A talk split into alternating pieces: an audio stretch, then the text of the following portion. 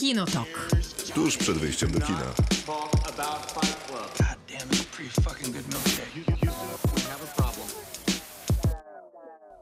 Krzysztof Majewski. Miłosława Bożek. Maciej Stasierski. Ten program nazywa się Kinotok, jest też podcastem. Program potrwa do północy, a podcast trwa później niecałe trochę ponad godzinę. Może w ten sposób. Na podcast zapraszamy na Spotify'a i wszędzie tam, gdzie słuchacie podcastów. Jak będziecie na Spotify'u, to kliknijcie subskrybuj, to wtedy I będzie jeszcze super. są gwiazdki, pięć gwiazdek, żeby nas oceniać pozytywnie, zostawić komentarz, jak bardzo się nas lubi. Tak, tam gdzie się damy. Niestety nie wiem gdzie, bo ja na przykład tam rzadko za zaglądam, Y, ale chyba, y, no tak, nigdzie nie gdzie można niektórych oceniać. podcastach tak, można. można, Można, tak. można, to prawda. Y, Dzisiaj mamy bardzo sympatyczny zestaw, bo zaczynamy od Bo ja robocie. jestem. To prawda, dawno cię nie było, bo już dwa tygodnie tutaj Tak, z Maćkiem się męczymy sami. tęskniłam. Y, Ale dzisiaj, poza tym, że jest Miłka i to jest najważniejsza premiera tego tygodnia, to mamy jeszcze spotkanie z sitcomami w ramach w robocie. W piątek pytaliśmy na naszych mediach społecznościowych, jak zawsze, o coś związanego z filmami, serialami. Tym razem o wasze ulubione lub ciekawe z jakichś powodów sitcomy, więc najpierw o nich porozmawiamy, później dorzucimy swoje typy, no a później będziemy rozmawiać o sitcomie, a w zasadzie powrocie do niego. Chyba jednym z najważniejszych w historii ludzkości sitcomie. Co w sumie udowodnią dzisiaj liczby, ale Co? to nie jest moje zdanie takie, wiecie, Co z po- od serca. Co, popiera, y, co potwierdzał już y, Napoleon Bonaparte.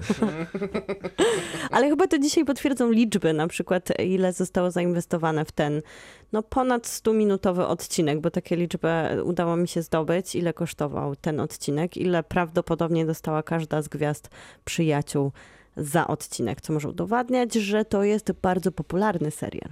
że może też udowadniać, że jest niezłym produktem To na e, pewno. i że warto mieć go na swojej platformie. Generalnie o Friends, jej reunion będziemy sobie rozmawiać Spotkanie po latach. niebawem, E, a później, Jak to jest po polsku? Tak, spotkanie po latach jest po polsku. no, a później porozmawiamy sobie o kolejnym serialu, czyli Mare z East Town. Tak. Dziękuję. Do, dobrze Jest mieć, to produkcja HBO, dobrze tak? mieć dwóch współprowadzących. kolejna Zawsze możesz liczyć. Kryminał, e, miniseria z Kate Winslet w roli głównej. Wszystko się zgadza. Wszystko się zgadza. A na koniec będzie Cruella, czyli kolejna disneyowska przeróbka animacji na filmową wersję. Tym razem jeszcze nam się oś czasowa trochę zmieniła, bo to prequel tej historii, którą znamy ze 101 Dalmatyńczyków. Emma Stone z kolei tutaj występuje. Kinotok. Serial. W robocie dzisiaj, a w zasadzie w piątek pytaliśmy o najlepsze sitcomy, chociaż jest jakiś taki mały zwyczaj, że sporo osób odpowiada też w poniedziałek, bo najpierw w piątek, później nic, nic, nic i reszta w poniedziałek. Rafał pisze, że IT Crowd, po polsku technicy magicy i już jest śmiesznie. Pełna zgoda. No, to prawda. Różowe lata 70. oraz Przyjaciele, a z takich mniej znanych to brytyjski sitcom Moja Rodzinka oraz amerykański Men at Work. Szkoda, że nie ma polskiego tłumaczenia, a przecież mogłoby być na przykład w robocie. A, Mieliśmy wysłać panu jakąś koszulkę albo... Gdybyśmy tylko mieli. Coś takiego, właśnie jakiś Znaczy ramową, naklejkę. ramową możemy przemyśleć, więc jak Rafał tam gdzieś wyrazi jakąś ochotę, to przemyślimy to. Nie oglądałem jeszcze The Office, ale wszyscy tak zachwalają, więc Wow. pewnie w końcu dam mu szansę. Też nie oglądałem. To oczywiście sprowokowało Wha- What? To oczywiście sprowokowało kogoś do napisania, jak śmiesz się wypowiadać o sitcomach, skoro nie widziałeś The Office. Też nie oglądałem. ale którego nie, poczekaj, ale to, którego nie widziałeś The Office? Żadnego. O, to, ale w ogóle nic? To ciekawe, to jest trochę tak, tak jak się mówi, Jak że nie widzieć filmu The Network. Albo nie widzieć przyjaciół.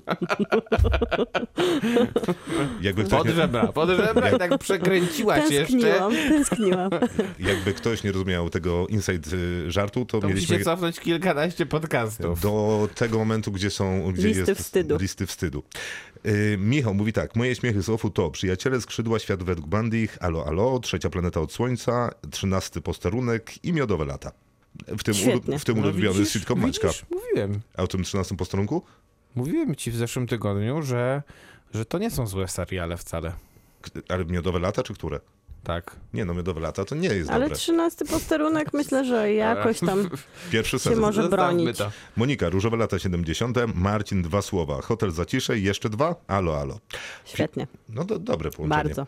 Mhm. Piotr, tych, które inni nie wymienili, powtarzał nie będę, lecz nigdy nie widziałem The Big Bang Theory. Polskie tłumaczenie, tytuł boli. I zupełnie nie trzeba. Akurat ten oglądałem. Pół, pół Teoria wielkiego A mogłeś, mogłeś wymienić z The Office i lepiej byś się bawił. A czemu cię skusiło, żeby obejrzeć akurat ten? Nie wiem, bo był taki super popularny chyba wtedy. To prawda, bo ja też zacząłem i naprawdę zupełnie nie trzeba. Zupełnie nie, bo mm, jakby pomysł na żarty polega na tym, że Jim Parsons grający główną rolę Świetnie zresztą sobie radzi w tej Tak, roli. ale pomysł na żarty polega na tym, że mówi jakieś trudne słowo z zakresu fizyki i wszyscy się śmieją, bo nikt nie rozumie. Jest dla mnie ta, na tym polega żart e, The Big Bang Theory. Nie, Ja no, nigdy no nie główny żart polega na jego odcinki. niezręczności w stosunku do sąsiadki. No to nie jest śmieszne. Nie, to chyba nie jest. To myślicie, że, Nie, nie myślicie, mówię, że że to to jest jest Nie, właśnie oś, oś serialu. A, że oś. No nie, oś. no tak, nawet jest w tytule. Tak, to ja jednak myślę jak Maciek, że trochę chyba to jest takie prześmianie gikostwa, że miałoby trafić do gikostwa albo dla tych, którzy nie No są tak, geekami, no ale się do niego nawiązania uśmiechają. do Star Treka, do wiesz, Tak, dokładnie. I tak dalej. To, Do takich stereotypizacji. Na szczęście dzisiaj się nim już chyba nie będziemy zajmować. E, Tomek pisze, że. No, Tomek pisze, że dla mnie IT Crowd, Hotel Zacisze, co ludzie powiedzą, różowe lata 70., e, latający cyrk Montego Pythona, to ciekawa odmiana. To jest sitcom? No jest. No chyba W sensie nie moglibyśmy jest. o tym podyskutować, ale tak szeroko patrząc, to ja bym zaliczył. E, Alo, Alo, Little Britain, e, Czarna Żmija, Father and Father Ted Fraser, MASH, z nowych Parks and Recreation, The Office, Modern Family, New Girl. Uff, trochę się tego nie nazbierało i tak pominąłem niektóre tytuły.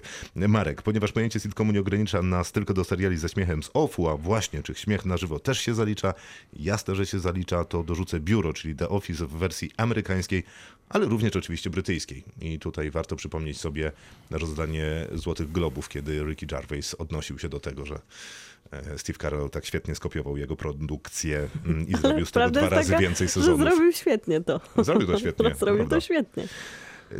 Janek, Murphy Brown, to ciebie Maciek ucieszyło. Tak, bo ja nie znam tego serialu. Znam go tylko z... Zaczekaj, ja byłem w tej dyskusji. Ja też to odczytam, że jesteś super postem. fanem. Nie, nie znam go dobrze. W sensie znam go z fra- fragmentów na YouTubie, bo nie da się go obejrzeć nigdzie legalnie w całości tych sezonów. Ich jest 10 aż, jak sprawdziłem ostatnio. Ale to jest ciekawa rzecz, myślę, bo, bo, to, bo, te, bo jakby jest to serial o funkcjonowaniu agent, jakby programu informacyjnego. Yy, No i serial, który zmieniał nawet amerykańską politykę, więc to był taki serial z wpływem na życie prawdziwym. Jacek pisze, że oprócz powyższych, z których spora ilość bawiła do łez, w moim pamiętniku funkcjonowały również bardzo ciekawy King of Queens, czyli kolejne wariackie tłumaczenie Diabli Nadali, doskonały Dharma i Greg oraz The Fresh Prince of Bel-Air. A, to z Willem Smithem. No, Mhm. zresztą, A Dharma i Greg, super. Tak, też lubiłem. zresztą Tak Zruszam się, jak myślę o tym. Okej, Be, bez, bez reszty. Marek, oprócz przyjaciół, świat według bandich i według kiepskich, oba kiedyś u mnie rządziły i to są wyjątki, bo ogólnie nie znoszę sitcomów, właściwie to za wszystko, co się mieści w ich definicji, a najbardziej za ten śmiech. I to tyle. To są bardzo dobre głosy. To, to prawda i takie bogate, Już nic nie powiemy więcej. No bo No właściwie... właśnie powiemy. Oczywiście, że coś tam powiemy, ale właściwie nawet byśmy nie musieli, bo niewiele nie. jest Tak, to do prawda. dodania. Jest to taka bardzo solidna lista, za którą jak zawsze słuchaczom uprzejmie dziękujemy i zapraszamy na przyszły piątek. Kinotok. Serial. Czas na sitcomy w naszym wydaniu. Nasze propozycje, które no, być może nie ulubione, bo pewnie część ulubionych naszych podaliście już wy, więc będziemy podrzucać tylko te, które jeszcze znamy, a które warte być może dodania do tej szerokiej listy. Maciej, sitcomy? Czy sitcomy były dla mnie ważne? Tak. Za- Zabierasz mi chleb. Ale mił, dla Miłki były pewnie ważniejsze. Właśnie nie. Wiesz te sitcomy, Nie, Maciek. Bo- u Miłki możliwe są tylko dwie sytuacje. Albo to jest mój ulubiony gatunek, albo... E, Nie, to dla Miłki to nie jest ulubione chyba. no nie, no więc jest zero. Dziękuję, dziękuję. Ale, Koniec to, analizy. Ale nie, ale właśnie Możesz się zaraz wytłumaczę, że nie zejść jest tak źle. Z2? Nie jest tak A ile źle. masz tak ze dwa, trzy? Mam bardzo dużo.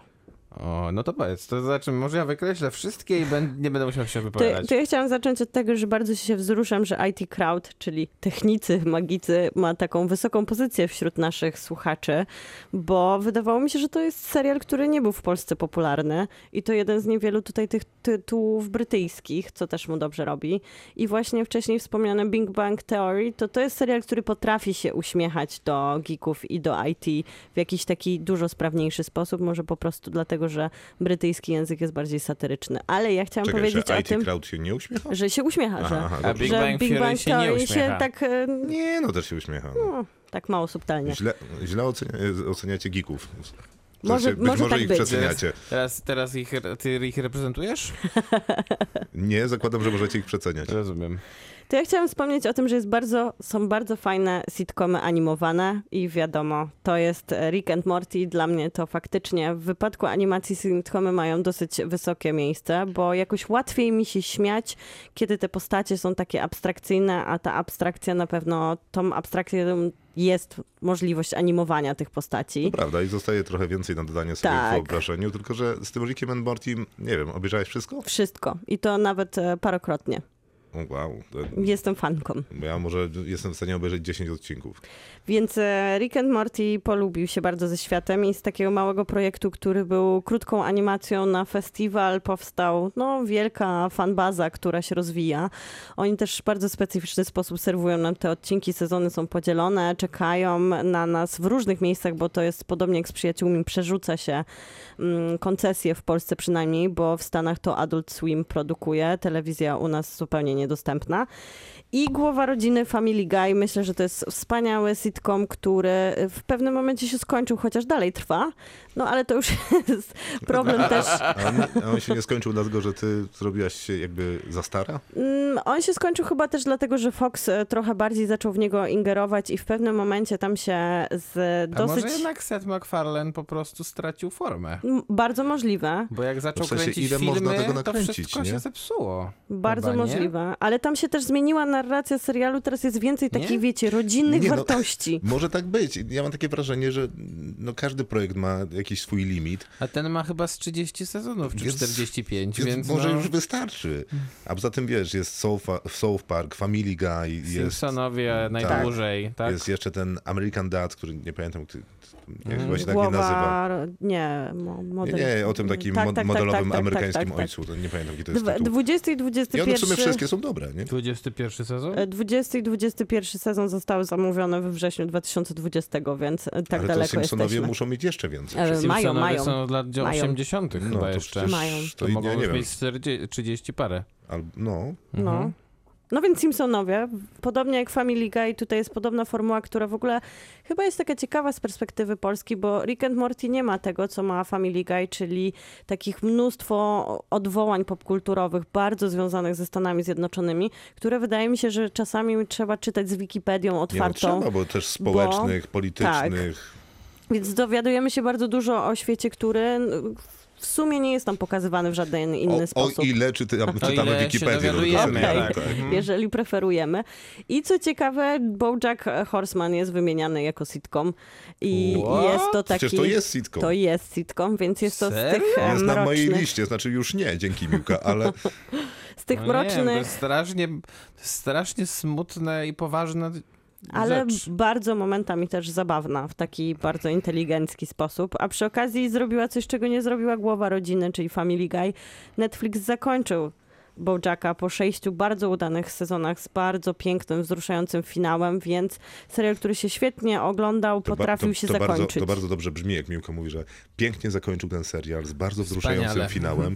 I teraz dla wszystkich, którzy nie oglądali, to jest, y, to jest animowany serial, którego głównym bohaterem jest koń, a jego głównym konkurentem jest pies Labrador. On nie jest konkurentem, on jest jego najbliższym przyjacielem. Okej, jedno i drugie. Ale są też ludzie w tym całym Tak, zestawieniu, żeby- więc żeby- jest żeby to było bardziej kolorowy wzrusza- świat. Żeby było I- bardziej wzruszająco. I gwiazdorska obsada w dubbingu. Tak, tak. I I, jest- wszystko jest, jest w sumie na- o branży. I właściwie jest to świetne. Jest to Mhm. świetne i świetnie się kończy, a dzisiaj jeszcze bym chciała dzisiaj wspomnieć o Broad City, które nie zostało wymienione Ciekawe. jako świetny sitcom. Ciekawe, że nie zostało wymienione. No, bo No miałem tak. wrażenie, że jest raczej duża grupa Też osób, tak które wydawało. ogląda. Myślałam, że więcej ludzi widziało um, Broad City, a nie Outy Crowd, ale Nie, no IT Crowd Tak, to jest to taka- Superliga. To, to prawda. To bardzo ładna, jest e, bardzo ładny sitcom, który powstał, e, stworzony przez dwie dziewczyny, które się zajmowały komedią, Żydówki, które przyjechały do Nowego Jorku i postanowiły opowiadać o tym, jak starają się budować jakąś pozycję w Nowym Jorku i kręciły takie krótkie YouTube'owe filmiki.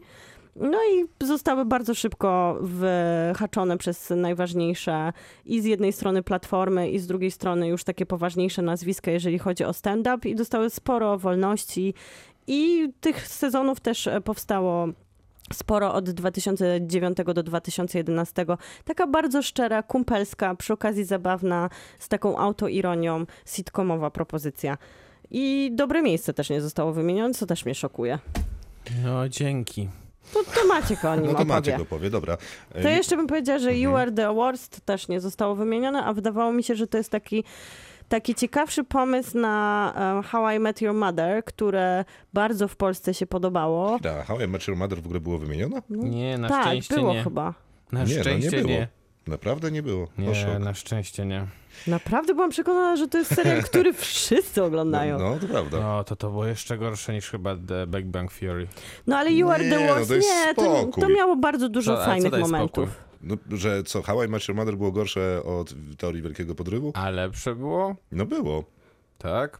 A to teraz quiz. Eee, Z nienacka. Nie, to, to było zaplątane w scenariuszu. jak się nazywa aktor, który gra w How I Met Your Mother główną rolę? A k- który jest główny? No ten, który szuka Ten, swojej który szuka partnerki, e, ten, matki swoich dzieci. Nie mam pojęcia. którym opowiada o niej. Widzisz, a ile sezonów mam- tego było? Nie wiem, 11? To jest dokładnie taki sam przypadek, jak nie wiem.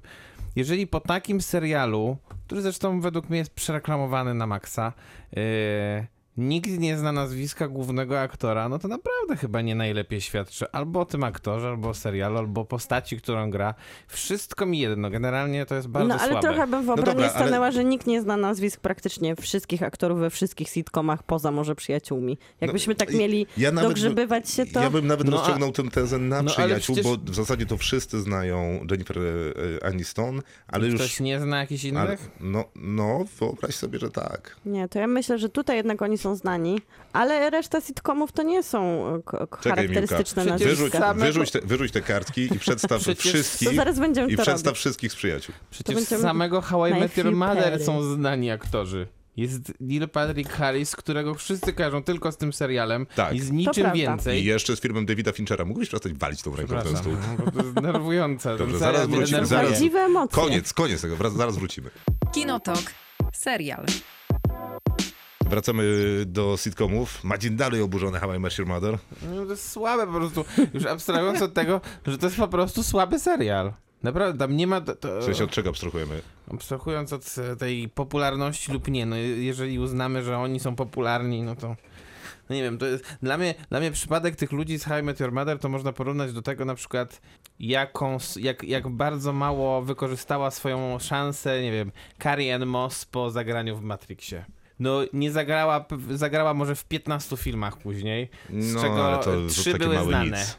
The Good Place, dobrze powiedziałaś, Boże, bo też nikt nie zauważył To jest- tego serialu, to, To wspaniały też serial. jest ciekawe, że nikt nie zauważył, bo też myślałam, że to jest jakiś serial oglądany w Polsce. Chwila, ale to jest to Braci Dupla, tak? Nie, nie, Nie. nie. The Good Place to jest y, serial... pan- Michael Schur się Tak, nazywa. i on jest chyba jakoś związany z Parks and Recreations, wydaje tak, mi się. oni tam w ogóle często współpracują ze sobą. A to jest The Good ekipy. Place. Tak, dobrze, dobre miejsce. dobrze, oczywiście. Serial opowiadający o tym, O jak... twistach. Dokładnie. I o tym, jak mogłoby wyglądać piekło, gdyby zostało uformowane tak, jakby miało wyglądać niebo. Tak mi się wydaje, że tak Trochę to to, już jest opisać. spoiler pierwszego twistu. A, tam. Tak. Ale jak to jest z tobą, Maciej, z tymi twoimi sitcomami? Ty je lubisz, czy tylko How I Met Your Mother nie lubisz? Ja generalnie lubię niektóre, set, niektóre sitcomy. Okej. Ale wolę stare sitcomy, których nie ma już za bardzo nigdzie dostępnych, więc nie będę o nich opowiadał. Natomiast opowiem o tych, które są dostępne względnie. Czyli. Nie, no ale to one chyba wszystkie są w tych boksach takich wielgachnych DVD gdzieś powydawane, czy też zupełnie nie. W sensie te starocie? No, No niektóre są, tak. No myślę, że Hotel Zacisze czy No, Alo Alo to ja są mam klasyki. hotel zacisze w, właśnie w takim O, pięknym wiadomo. boksie. I mm, jeszcze z rodzicami zawsze oglądam, nie wiem czy to padło, Keeping Up Appearances, czyli e, co ludzie powiedzą. Mhm. e, Nie padło chyba wśród z słuchaczy. postacią hiacynty bukietowej. To jest rzeczywiście dobra rzecz. Jak jeżdżę do rodziców w weekend, to do, do śniadania się coś takiego czasem ogląda. To poza Good Place jeden z takich seriali, które potrafię oglądać w takim sensie, że on sobie leci w tle, a ja robię różne rzeczy, więc bo poznam go już na pamięć, to jest y, oczywiście, to chyba też padło, czyli Modern Family, serial, który ma 11 sezonów. Myślę, że tak są 4 za dużo, ale, ale wciąż trzyma poziom. Ale wciąż nie jest to 20. Nie jest to 20 dokładnie. Też serial Netflixa, tak samo jak Good Place, czyli Grace and Frankie. Serial, w którym w pierwszym odcinku poznajemy czwórkę bohaterów, którzy tworzą normalne małżeństwa, w cudzysłowie, normalne małżeństwa heteroseksualne i nagle się okazuje, że panowie grani przez Martina Sheena i Sama Watersona są jednak parą. Panie, które grają Lily Tomlin i Jane Fonda muszą w jakimś sensie się przystosować do tej nowej sytuacji. Ja tego serialu obejrzałem z trzy sezony, a tego chyba już jest sześć albo siedem, więc, więc trochę mam do nadrobienia, ale to było bardzo zabawne zawsze. Ja też nigdy nie było rolą sitcomów, żeby go je oglądać od deski do deski. Nie, To nie po to się dzieją w raczej jednym się miejscu. Je, Ale- Raczej się je ogląda się- przy okazji. Ale Tak, tak, tak. na przykład Family Guy nie działa. On tylko działa, kiedy się wejdzie w to uniwersum. Zawsze mnie dziwiło, jak e, znajomi oglądali Family Guy'a, że ich to tak śmieszy i nigdy mnie nie śmieszyły takie wyrwane z kontekstu odcinki. Dopiero jak zaczęłam oglądać ten serial od początku, tak wchodząc w jego uniwersum, podobnie z Bojackiem jest, że nie dałoby się go chyba oglądać na wyrywki. Znaczy, bo, y, no bo dlatego się nad tym Bojackiem możemy zastanawiać, na ile on ma tę sitcomowość jako tam zabawę gatunkiem, a na ile faktycznie jest sitcomem, bo to prawda, ale, ale że Family Guy'a? No i u mnie nie zadziałał bez kontekstu takiego poznawczego. No ale to, ale w sensie, że no, nie musisz ich po kolei oglądać, jak obejrzysz pięć, to już jest dobrze, ale może, mogą być losowe pięć, nie? Nie? Okej. To jeszcze ja dwa tytuły tylko dorzucę. Jeden to jest Little Britain, Super. Mała Brytania. Wspominał ktoś tutaj na tej bogatej liście. Tak, to jest serial oparty na sketchach, y, grany głównie przez dwóch, dwóch komików brytyjskich. Jeden się nazywa David Williams, a drugi oczywiście nazwisko mi wypadło. I to jest obrzydliwe w większości przypadków, ale przy okazji jest to bardzo śmieszne. Przynajmniej mnie, mnie bawi. Super jest to. Ale E, też- I ostatni, który znalazłem, i to jest taki prehistoria, e, to będzie chyba do znalezienia. Wydaje mi się, że nawet legalnie jest do znalezienia na YouTubie, więc to, to akurat jest e, ciekawa rzecz. To się nazywa Police Squad.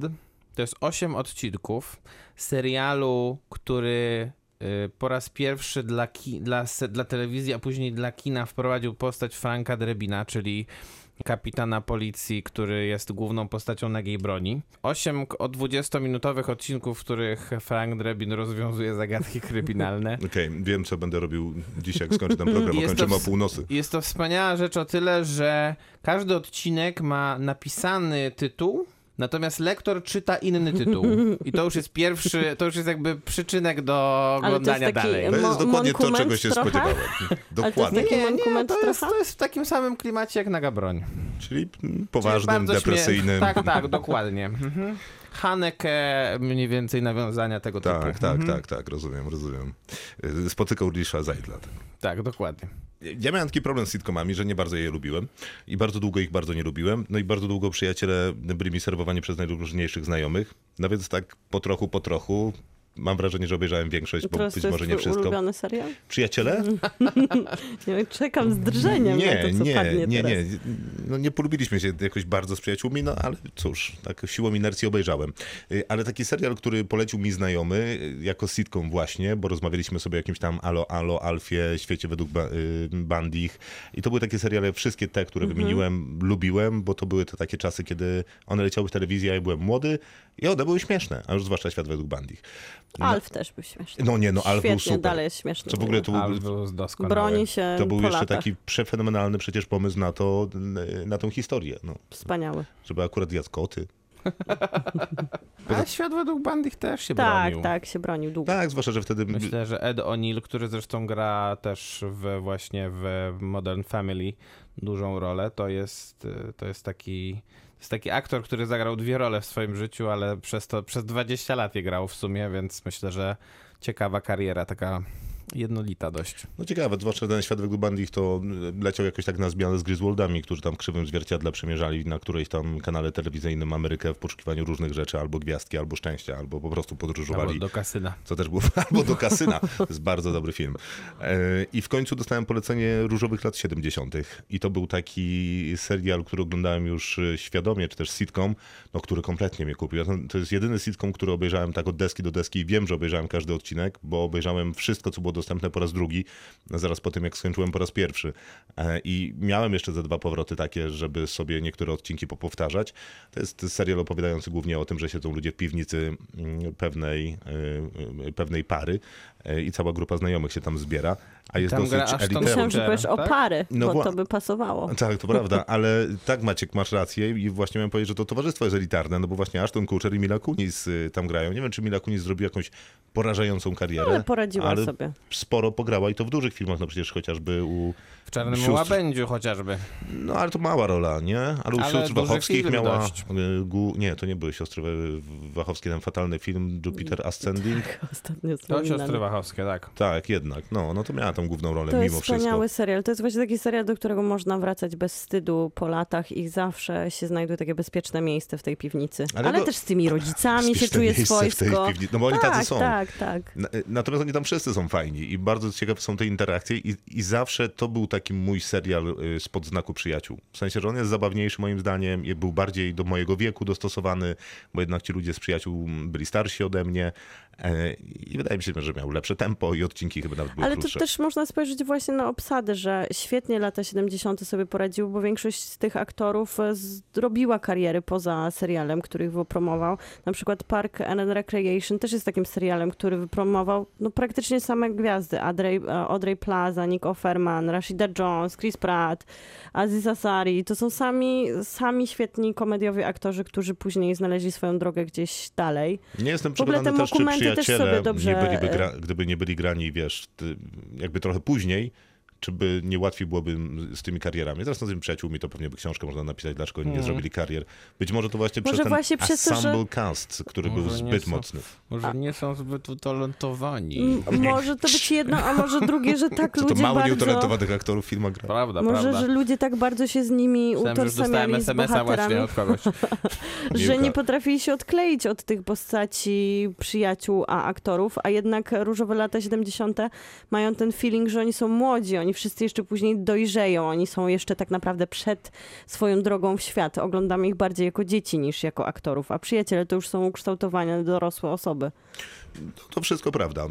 Natomiast no A, nie, a takie te dokumentalne seriale się bronią tym, że po prostu nikim nie wierzy, że to są jakieś realne osoby. Wszyscy wiemy, że to jest po prostu krzywe zwierciadło jakichś stanowisk i zlepionych stereotypów, a nie ludzie, z którymi się czujemy swobodnie. Jasne, więc podejrzewam, że różowe lata 70. swój reunion będą miały w przeciągu najbliższych pięciu lat, bo skoro ten Franców się sprawdził, to dlaczego by nie zrobić tego? Y, Mam jeszcze taką propozycję, która się pojawiła, y, ale ją przegapiłem. Różowe na... lata też się pojawiły. Nie, nie, to różowe się pojawiły, to, to wiem, że się pojawiły, ale zignorowałem to, bo musiałem coś o, tych, o tym powiedzieć. Natomiast tego nie wiedziałem, to jest ta czarna żmija y, z Atkinsonem i to jest... To jest ten serial, który zawsze mi się wydawał znacznie bardziej udany niż y, ta odsłona Jasio Fasolowa, ale być może nie jest to kwestia samego Atkinsona, ale bardziej Nie, tego, nie, że... akurat nie, bo on jest geniuszem, uważam. No właśnie, tylko tego, że to jest y, lepiej napisane po prostu. Y, I... Przez niego zresztą też. Tak, jest tak jest bardziej w duchu Monty Pythona, czyli ten brytyjski humor Mhm. jest podkręcony do nieskończoności. No i nie wiem, tam jest w zasadzie każda scena jest złotem. No nie wiem, jakieś opowieści o tym, jak zginął arcybiskup.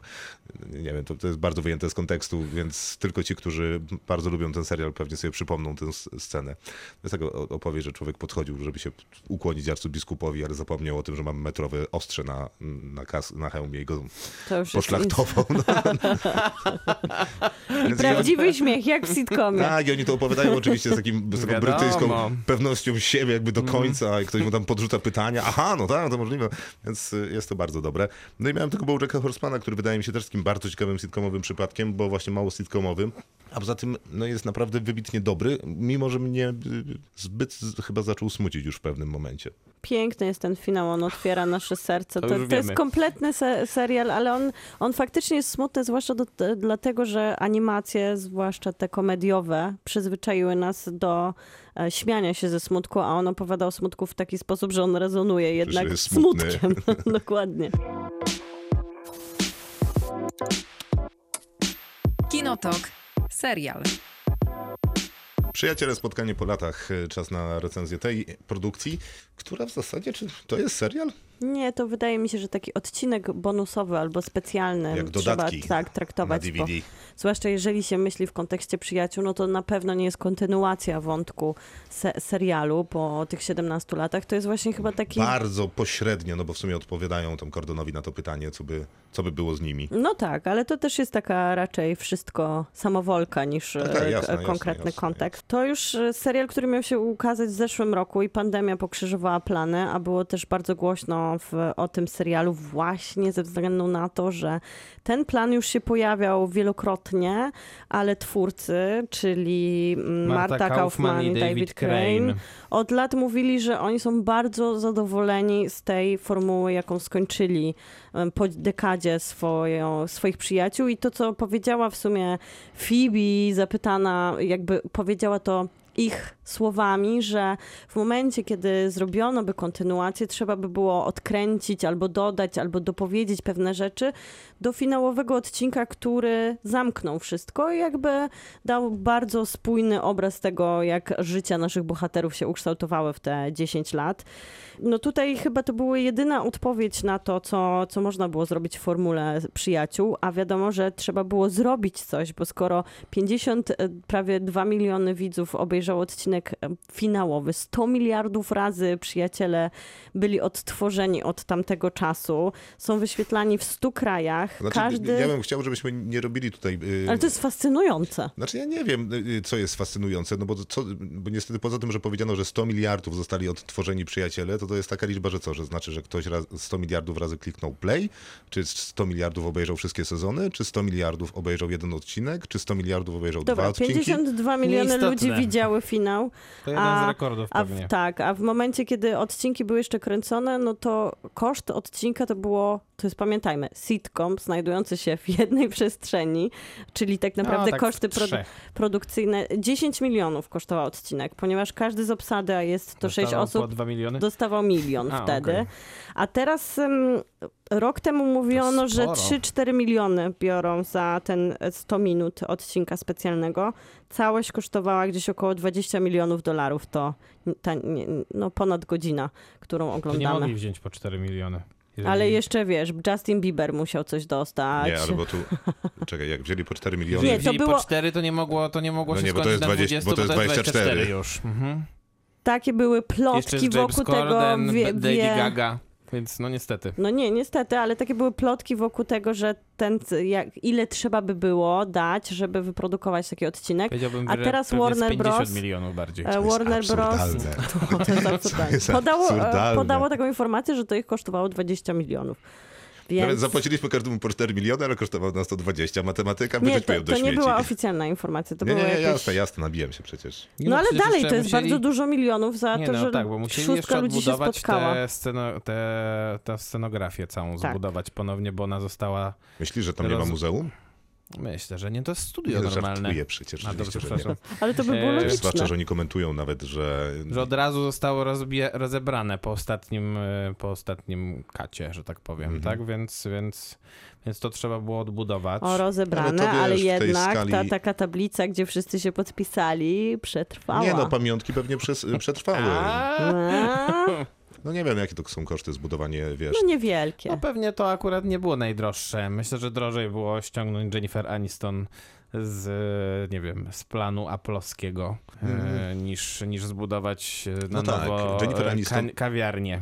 Jennifer Aniston na pewno była jakimś problemem, natomiast no, reszta z tych aktorów jakoś wybitnie nie jest zarobiona. I Jak wiesz, dostajesz telefon, wpadnij na jeden dzień zdjęciowy, no może dwa, za 4 miliony, to No to wyglądało jak jeden. Raczej początek dnia to były te wszystkie fragmenty nagrane Tak. na tej No, ale później jakiś scenografii, press a wieczorem ten James Corden. no tak i później, później jakieś, wiesz, umowy, coś tam, powiedzmy, No że tak. dwa dni za No 4 tak, miliony tak. dolarów. Ale może To jest właśnie okej. Kosztowało to 20 milionów, a nie liczą tych wszystkich stolików, które na pewno dużo kosztowały ludzi, którzy, bo to ma taką formułę, że spotykamy się Tam- z przyjaciółmi po latach razem z kilkoma ludźmi, którzy do, do zaszczytu dosiadają, żeby No to ich za, za, oglądać przy zachowują stolikach. tę formułę wodowidu, Tak, czy tam tak, sitcomu, że publiczność jest z nimi na żywo. A na pewno za to płaciła m- może, słono. może było jakieś losowanie, wiesz, radosne. No, myślę, że pani, która Mhm. zadała jedyne pytanie z publiczności i wylosowała na, na to. Mhm, tak, tak, na pewno. No, zapłaciła 5 milionów i wylosowała. No I James Corden jej później mówi, świetne pytanie.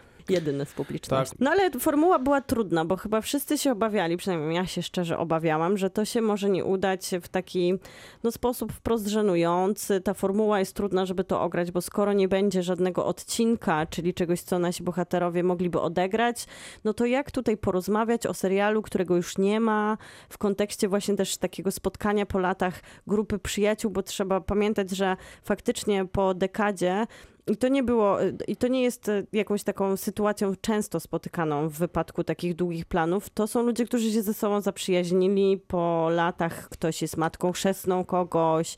Oni Tym faktycznie. zaprzyjaźnili, to też chyba nie przesadzał. No właśnie, ja też, Ale no bo to, że oni mówią, że są zaprzyjaźnieni, no to przecież mają w umowie, kiedy dostają te 4 miliony dolarów. No No, ale- Przecież to nie jest przypadek, że oni przez cały ten reunion To mówią, że oznaczało, że... są znakomitymi aktorami też, więc to też... no, chyba naprawdę wystarczająco przyzwoitymi. No.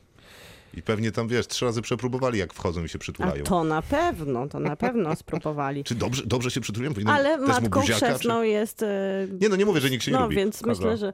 Car- Courtney jest, e, Cox jest matką chrzestną dziecka Jennifer albo na odwrót. Czyli to już świadczy o pewnej To bliskości. wspaniała historia. Mhm. Poza tym widać tam na początku jeszcze takie może trochę skrępowanie, które jest takim, taką dziwnością, którą się przełamuje po latach, ale wydaje mi się, że tak jak Maciek mówi, oni nie są aż tak dobrymi aktorami, że to co później czuć, czyli takie taką pewną swojskość, jak myśli się o spotkaniu na przykład z ludźmi, których się widziało, lubiło bardzo w podstawówce, spotyka się z nimi po latach i to jest takie naturalne spotkanie, że nie czuć Nie, nie, tego upływu to, to, czasu, je- to, to widać, jest, że to oni się czują w sensie naturalnie na pewno, ze sobą.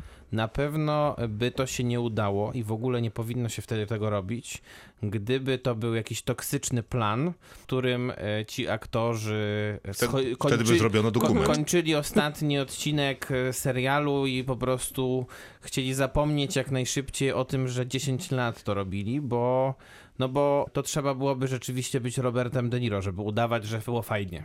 I jeszcze musiałbyś pięciu takich aktorów zdobyć. Więc to myślę, że akurat jest do pewnego stopnia przynajmniej prawda, że oni rzeczywiście się dobrze czują cały czas ze sobą. Ja powiem tak, ja generalnie przyjaciół znam bardzo zła, słabo yy, i podchodziłem do tego serialu, do tego odcinka Jak pies do jeża. troszkę tak. Natomiast yy, Czekałeś na to generalnie wieczór, żeby powiedzieć to, jak pies dojeżdża. Przygotowałem to sobie też w, w środę w zeszłym tygodniu. Natomiast to było jakieś takie miłe dla mnie zaskoczenie jednak, że nie było takiej strasznej wazeliny, że nie było, że było tutaj trochę jednak takich, takich emocji, które nawet dla mnie były zrozumiałe, mimo że było też pewnie dużo jakichś takich insiderskich informacji, których ja zupełnie nie rozumiałem, ale oni się, ale jakoś dobrze się patrzyło na to, że oni się cieszą, wszyscy się cieszą, wszyscy dobrze się bawią.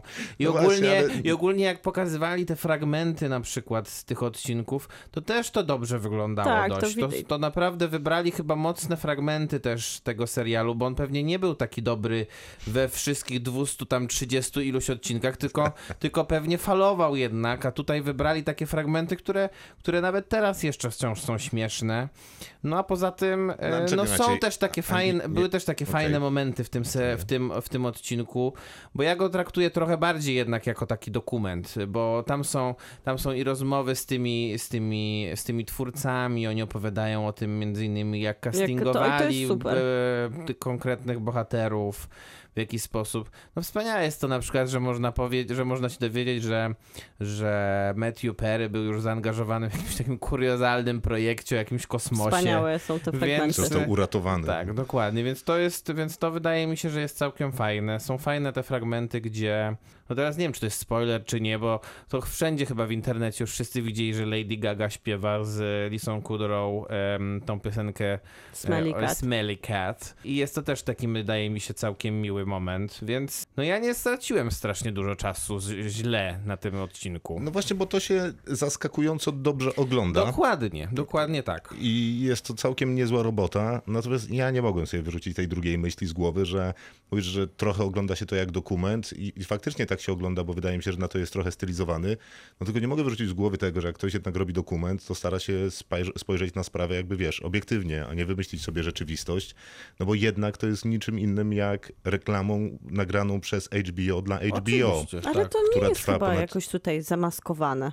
No, y, pff, no wiesz co, no to skoro nie jest zamaskowane, no to trudno mi wierzyć w to, co mówią ci ludzie, nie? W sensie, że no, tam nie ma przecież nawet ziarnka goryczy, nie? Tam jest Ale sama dlaczego radość, mielibyśmy- sentyment, Dlaczego uśmiech. mielibyśmy szukać spotkaniu po latach No bo- ziarnka goryczy? No bo, je- że, no bo gdyby robił, y, robiono z tego dokument i przyszedłby tam Mhm. dokumentalista, to pierwsze, czego by szukał, to właśnie ziarn, ziarnek goryczy. I im więcej by ich znalazł, Ale- tym ale bardziej to by się jest, cieszył. ale to jest Może tak to był właśnie oficjalne. taki piękny plan, tam wszystko się układało, po prostu nikt nie No. krzyczał na siebie, Ale- po No i prostu cud mi od gorzeszki i Właśnie- wszystko, no i wspaniale. Właśnie w Ale to nie wydaje wierzę. mi się, że w pewnym sensie jest super oficjalne to, że to, co spotkanie po latach jest możliwe dzięki temu, że Warner Bros. wykupił prawo do przyjaciół No tak. i zrobił właśnie za to, czy to 20, czy więcej milionów, tak naprawdę reklamówkę, żeby każdy, kto jeszcze w tych przyjaciołach jest, to przy okazji, poza tym, że zrobi tą subskrypcję, żeby jeszcze raz zobaczyć to 10 od To żeby e, powiedział sezonów, pięciu znajomym. to na pewno też zrobi ją szybciej, bo musi zobaczyć to reunion. I to jest po prostu reklama za grube pieniądze i ona mogła się zupełnie nie udać, a wydaje No, mi się, ale że znalazła sposób fatalna. właśnie. Nie, ale to, ale to, ale dobrze, sposób- dobrze, że to powiedzieliśmy i oceniajmy to jakby w kategoriach reklamy, no bo tym jest. Nie? Wydaje mi się, że tam jest, są takie elementy chaotyczne i do końca dla mnie niezrozumiałe, jak pojawienie się Justina Biebera i prawda. trochę ten nie, nie, e, wszystkie te show. fragmenty z Jamesem Cordenem są do wyrzucenia. O, dziękuję, bo chciałem to powiedzieć, ale Nie, absolutnie Miło, że ktoś mówi za wszystkie mnie. do wyrzucenia. Na przykład e, wspomniana nawet już one w wcześniej... ogóle są. nawet jak on to prowadzi, to to Nie, jest nie, ale złe. James Corden generalnie e, e, mo- w- z mojego punktu widzenia jest jednym z najsłabszych prowadzących takie late night showy. O, ale E, dobry był w samochodzie. Tak, okej, dobra. E, Natomiast e, i tutaj e, to jeszcze to tym bardziej widać. No jak wcześniej bo, bo, to nie jest, bo to nie jest normalna rozmowa, tylko wszyscy się to się uśmiechają. I rozmowa jest z ustawki. A on Tak, jest najmniej e, prawdziwy w tym, bo Tak. oni przynajmniej się uśmiechają, albo jak Matthew Perry wcale się nie uśmiechają. E, i, i, I to jakoś On się tam. I, uśmiecha po i, I to jakoś tak prawdziwie wygląda. No nie wiem, wydaje mi się, że wypowiedź na przykład Lisy Kudrow, która właśnie o tym, co mówi, to co wspomniałaś, czyli mówiła o tym, że Że nie ma sensu robić żadnej kontynuacji, jeżeli Marta Kaufman i David Crane nie wymyślą jakiejś sensownej kontynuacji, to oni nie chcą też o żadnej kontynuacji nigdy myśleć. Ale to się mogło dziać bez udziału faktycznie prowadzącego, No, a ten dokładnie. moment, w którym wspominałam Znaczy, wcześniej, te że fragmenty pani... mogłyby że być, pani- zostać usunięte i wstawione w te inne fragmenty, które w tym, w tym odcinku są, gdzie oni sami ze sobą rozmawiają, gdzie odtwarzają na przykład te Znaczy, wydaje mi się, sceny pow- z konkretnych odcinków. Że powinien być tam jakiś prowadzący i ten taki trochę element prowadzenia spotkania nie wiem. mógł być po prostu lepiej skastingowany. Nawet ta kobieta, która tam zadaje jedyne pytanie z publiczności, robi to dużo lepiej niż prowadzący. Mm. Odpowiedź jest syta i nic dziwnego, że prowadzący Tak. mówi, że świetne pytanie. Bo Bo ja, sam, ja takiego nie potrafię sam zadać. takiego nie zadał, a prowadził to w taki sposób, jak się bałam, że te sześć osób będzie się czuło ze sobą dziwnie, to na pewno dziwnie się czuł prowadzący Chyba z odpowiedzialnością, albo po prostu on się słabo do tego nadaje, żeby poprowadzić tą rozmowę jakoś ciekawie. Czy ja jestem... Więc Nie wiem, mam, mam pewną obawę, że James Corden e, Nie, możliwe, nie, zostawmy go już spokojnie. możliwe, że ma taką samą wiedzę na temat przyjaciół nie. jak ja.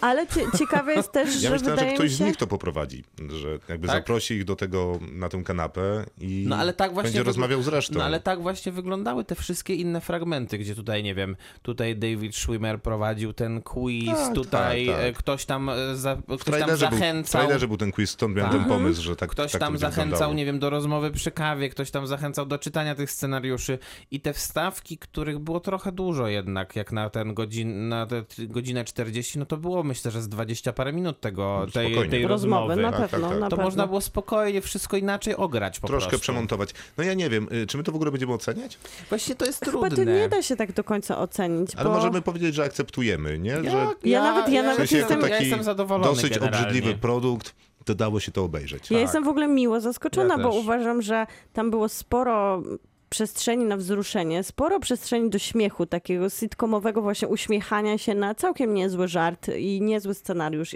idący za tym. No i co najważniejsze, właśnie nie było tej takiej dziwności, która mogłaby się tu zdarzyć i to, że się udało zbudować produkt z niczego, bo to jest o niczym tak naprawdę, to jest Tak. dosłownie o niczym. No nie, no jest są to, te, wiesz, to jak Wspominki. wspominki przemontowane z niepublikowanymi scenami Tak, miejscami. tak. Ale Dosyć. powstało od 7, 17 lat minęło od finału i powstało tyle publikacji i tyle No ale- informacji ze A, wspominkami, a z że każdy. ile z tych Ja publikacji nie jestem hardkorowym fanem, No ale ale myślę, że hardkorowi fan, hardkorowe fanostwo dowiedziało się, przynajmniej z tego, co czytałam od ludzi, którzy faktycznie się pasjonują przyjaciółmi, że Rachel i jej ukochany Ross, e, tak naprawdę aktorzy mieli ten feel do siebie, te emocje mieli e, poza planem i to Ciekawe- zbudowało ich ciekawe, postaci. To jest jedyna świeża Brad Pitt. informacja. I to... nie, jednak Brad Pitt, myślą kończymy. Zobaczcie, on się tutaj nie pojawił.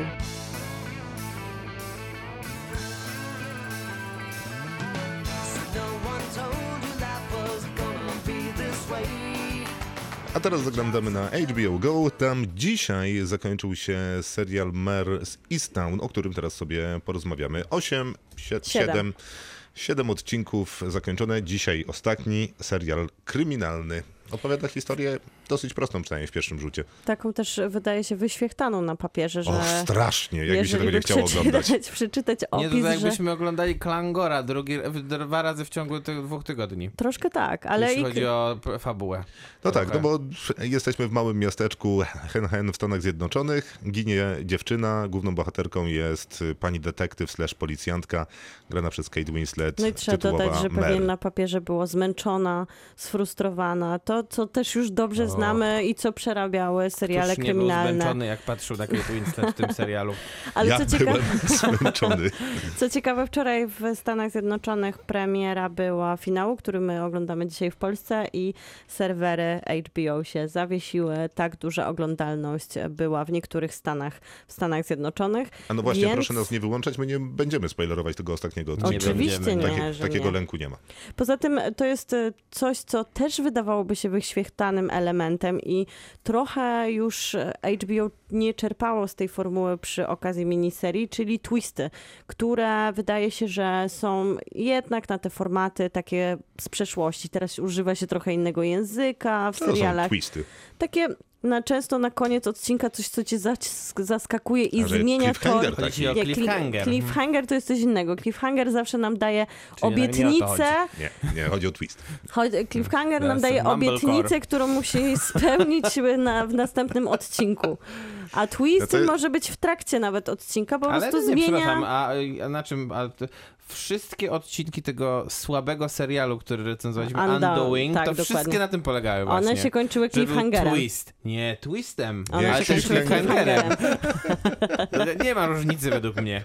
Ale Okej. nieważne, wróćmy do tego, bo ten jest lepszy. I jest e, tutaj odpowiedzialny za serial, czyli showrunnerem jest człowiek, który napisał bardzo, bardzo dużo scenariuszy w życiu i ewidentnie, Słabych? e, nie, całkiem niezłych. A. I ewidentnie wydaje mi się, że tutaj to jest bardzo ważne w Mers Easton, że to jest człowiek, który wiedział, co pisał od początku do końca. To jest kompletny scenariuszowo projekt. On w wywiadach ostatnio opowiada dużo, że głównie pisząc scenariusz do Mers Easton sugerował się Broadchurch, bardzo dobrym serialem kryminalnym, w którym oglądamy wspaniałą Oliwię Cook i, i, i tego, Tenata. i Davida Tenanta. Dokładnie. I detektywem amerykańskim Nico, Nika Pizzolatto, czyli również HBO projektem, oczywiście pierwszym sezonem. Więc widać tutaj takie inspiracje takim bardzo klasycznym kryminałem, ale jednak w tym scenariuszu pojawia się też dosyć mocny nacisk na takie społeczno-obyczajowe tematy, co rozładowuje tę formułę kryminału i co faktycznie pasuje do Klangora bardzo. Ja, ja bym powiedział, że jest na odwrót, bo właśnie w Klangorze tak jest, że ta społeczna drama rozładowuje kryminał, natomiast mam wrażenie, że tutaj kryminał napędza społeczną dramę. Tak, dokładnie. I w zasadzie, jeżeli po coś tam jest, to chyba po to, żebyśmy jakby płynniej oglądali historię tych ludzi. Zresztą ten finał też mi trochę udowadnia, że mniej niż se- serial kryminalny, to jest bardziej serial właśnie, nie wiem, społeczny, społeczno-dramatyczny. I to jest fantastyczne. Ten pierwszy odcinek, który zaserwowano, zaserwowano mi kilka, na, kilka tygodni temu już, yy, zmiótł mnie kompletnie, bo to jest tak dobrze napisane, postaci są tak świetnie klejące, a Kate Winslet jest absolutną boginią ekranu, razem zresztą z Jean Smart. yy, O Boże, no Tak, to jest niewiarygodne. W sensie, no, one w pierwszym odcinku są w y, kuchni, y, w której mieszka Kate Winslet i tam poznajemy całą dynamikę tego małego miasteczka. Dowiadujemy się, że ona przed, latami, e, przed laty była mistrzynią koszykarską, w sensie rzuciła takiego buzzer-beatera, czyli punkty na koniec meczu. W No, liceum. w liceum. Ważne, żeby ta to legenda się za nią ciągnie. szkolna. No bo to jednak małe miasteczko, Tak. którym Tak. po prostu wszyscy się znają. Wszyscy są właściwie jedną rodziną niemalże. No właśnie, I i to to, jest- widać w tej kuchni, no bo ona siedzi z tą Jean Smart, która gra jej matkę. E, Coś tam robi ksiądz, nie bardzo wiem co, a zresztą nie interesuje mnie to. Jest Kuzynem jest i spędza czas z rodziną. A tak, dokładnie. Chwilę później w- przychodzi mąż, z którym Kate Winslet już się rozwiodła, bo mieszka gdzie? Naprzeciwko. Oczywiście. E, I który właśnie e, znowu będzie się żenił. Tak. Tak jest. No jest, gdzieś tam jeszcze przemykają y, potomkowie, dzieci. I to jest super. W I sensie to jest jest... jedna rodzina, ale jeszcze tych rodzin jest kilka obok. Tak, one się jest, ja tylko ostatnie zdanie o tej kuchni, że to jest tak dobrze napisane, oni się tak puentują, ripostują, przerzucają i tam jest taki naturalny flow dobrze napisanego scenariusza, że to, ja mogłem zostać w tej kuchni na następne 7 odcinków i nie nie. miałbym I- żadnego bólu. I Ja Dokładnie, bym, i chciał, najbardziej- ja bym chciał spędzić czas chyba głównie na tej jednej stypie, na której ten człowiek e, opowiada, opowiada jakby, nie będę tutaj spoilerował Nie bardzo, spoileruj. ale opowiada jakby co się dzieje, a potem, potem one we dwie jadą samochodem i Kate Winslet się śmieje ze swojej matki. Jest to wspaniała scena, naprawdę właśnie- wspaniała Wspaniała. scena. I, tak, I to jest to, co Krzysztof mówi, że w tym pierwszym odcinku można już zupełnie zrozumieć postacie, które nas otaczają. One są tak o, tak, świetnie i fachowo narysowane i też tak, tak głęboko realne, że wydaje mi się, że to jest właśnie siła tego serialu, że mamy taką wielką aktorkę jak Kate Winslet, wszystkim już znaną, która faktycznie na małym ekranie po raz drugi w HBO, ale bo wcześniej y, zadziwiałem to też z Guyem Pearce'em w Mildred Pierce w HBO, w Oj, możemy ją zobaczyć. I to my nie widzimy Kate Winslet w pewnym sensie. My widzimy realne z krwi i kości postaci, fachowo jakby wprowadzani jesteśmy w taką jednak dosyć przytłaczającą strukturę społeczną, które w tym roku mieliśmy elegię dla bidoków, która w pewnym sensie też chciała nas zaprosić do takie zamknięte drzwi No różnych nieudanie. No. nieudanie. A tutaj w serialu my po pięciu minutach jesteśmy w tej strukturze społecznej i tak naprawdę to jest, to jest siła HBO i miniseriali, które proponują, może poza Undoing, który może też zdemaskował w jakiś sposób obli- oblicze bogacze, obrzydliwe, ale w jakąś taką realne miejsce nas zapraszają i bardzo autentycznie wypadają tutaj wszyscy. No i te dialogi, które są takie inteligentne, a z drugiej strony tak bliskie, bo wyobrażamy sobie, że tak się komunikują właśnie ludzie. W sensie nawet nie muszę sobie tego wyobrażać. Kiedy tego słucha, słucham, nie zastanawiam się, czy na pewno tak No, mówią. czy- w sensie Tak, ten, tak. ten, Jesteś ten- w tym salonie. Tak, ten komentarz Jesteś nie budzi moich wątpliwości i to jest y, fa faktycznie fantastyczne. Na zbudowanie tej postaci Kate Winslet, y, jako że to jest małe miasteczko, a ona jest tak zapracowana i nie wiem, zdarzają się takie ludzkie rzeczy jak skręcenie kostki, czy coś zrobione To, sobie z ona ręką. kuleje przez cały prawie serial jest tak fantastyczne, poprowadzone fizji z tej bohaterki. Tak, ale ona generalnie wygląda jakby była matką nie tam dziecka jednego, tylko jakby miała ósemkę tych dzieci i była samotną matką, bo w sumie teraz jest, no, Pół sporo, samotną. półsamotną, no, tam jest taka scena, że gaśnie światło, więc w zasadzie ten jej ex-mąż przynosi żarówki, podejrzewając, że jej nie ma w przeciągu 30 sekund. Więc powiedzmy, że jest półsamotną faktycznie. I jakby to takie wyobrażenie, no nie wiem, to tej matki Polki, to ona Mm. dokładnie tak wygląda. Y, Jakby wory pod oczami, zakup... Przetłuszczone włosy. Tak, zakupy w jednej ręce, a spluwa, bo jest policjantką w drugiej. E, I zresztą mam wrażenie, że ona traktuje wszystkich tych swoich kuzynów durnowatych i jakichś tam ludzi, którzy mają problemy z narkotykami i jeszcze jakichś ludzi, którzy mają problemy z czymś. Po matczynemu. Kompletnie po matczynemu i traktuje ich Mm. jak takie dzieci i ma taki do nich stosunek. Już naprawdę mam dosyć tych twoich numerów. No dajże mi spokój, człowieku, idź do pokoju i, i przestań. Oddaj te narkotyki, a ty mi Tak, odda. przestań dzwonić. Tak, oddaj ten splu, przestań do mnie tym celować, to nie jest śmieszne. Oddaj, koniec zabawy. Ale to jest jeszcze, jeszcze lepsze, bo poza tym wszystkim, co powiedziałeś, a dokładnie tym jest jej postać Mer i jeszcze z tym wspaniałym akcentem z Pensylwanii, który buduje Kate Winslet na ekranie. No, wow, nawet nie to, uwagi. to jeszcze ona tak naprawdę, bo tutaj mamy kobietę na wielu płaszczyznach. Zawodowym, który w małym miasteczku też wiąże się od razu z życiem towarzysko-rodzinnym. Matkę, też kobietę, która jest pogrążona w tragedii. Ale mamy też Dlatego nie wiemy od razu, to seksualny, jest też fajne, bo mamy też ten mi się... seksualny element Kate Winslet, która z jednej strony tak bardzo jest pokazana w ten sposób bez makijażu, taki, że bardzo HBO nam pokazuje kobietę z krwi i kości, Mhm. ale z drugiej strony ta jej relacja z Guyem Pearce'em, a później z jej młodym, z jej młodym partnerem, detektywem, ona, ona niesamowicie gra swoją fizycznością i dodaje tej kobiecie też takiej sporej dozy seksualności i No tak, ubarwia ją. To, to I prawda. to jest Natomiast super. to, jak traktuje swojego młodszego e, partnera w barze, e, kiedy ten jest no tam tak. na jakimś też reunionie, na spotkaniu, jest absolutnie przepiękne i wydaje mi się, że to jest taki subtelny głos e, w sprawie na przykład jakiegoś tam em, e, tych męczących gości w, w barach, którzy tam na, w, przyczepiają się do jakiejś kobiety po pijaku i mówią la, la, la. No właśnie, czy ty mnie podrywasz? on jest zgaszony po prostu. No i do widzenia. Człowieka Mhm. nie ma, znika. Znaczy dziwne jest to, że nie znika, e, ale faktycznie widać, że jakby balonik pęka dosyć szybko. Zresztą podobnie traktuje pewny Gaja Pearsa Na w wielu, początku. Tak. a w wielu późniejszych scenach traktuje go w efekcie czegoś w No taki tak, ale wydaje się, że gaszący. Guy Pearce jednak e, swoim jakimś takim szarmem potrafi ją przekonać do siebie w pewnym sensie. bo No jest, i Van Peters też tym- ją tam czaruje. Tak, natomiast wydaje mi się, że ważne jednak jest to, że poza tą warstwą społeczną to jest bardzo sprawny thriller, czy też, e, czy też e, no tak, myślę, że Kryminał. to, kryminał, taki właśnie z elementami thrillera, bo rzeczywiście tu jest dużo po prostu takiej, takiej dobrej zabawy też detektywistycznej, Oj, gdzie tak. się poszukuje tego, tego zabójcy, gdzie się poszukuje też, bo tam poza tą jedną historią, co też jest oczywiście pokazane w pierwszym odcinku, jest też ciąży nad, nad głowami, nad głową Kate Winslet, też ten, to drugie śledztwo, które jest nierozwiązane od roku, czyli zaginięcie jednej też z dziewczyn e, mieszkających w tym Easttown i narastające pretensje jej matki, która zaczyna występować w telewizji, w związku z tym na konferencjach prasowych zadaje cały czas te same pytania, a przy okazji prowadzi, nie wiem, mam wrażenie, że jedyną e, stację Stację. benzynową w mieście, więc wszyscy tam się spotykają przy, przy tym, przy tej kasie i po prostu rozmawiają ze sobą.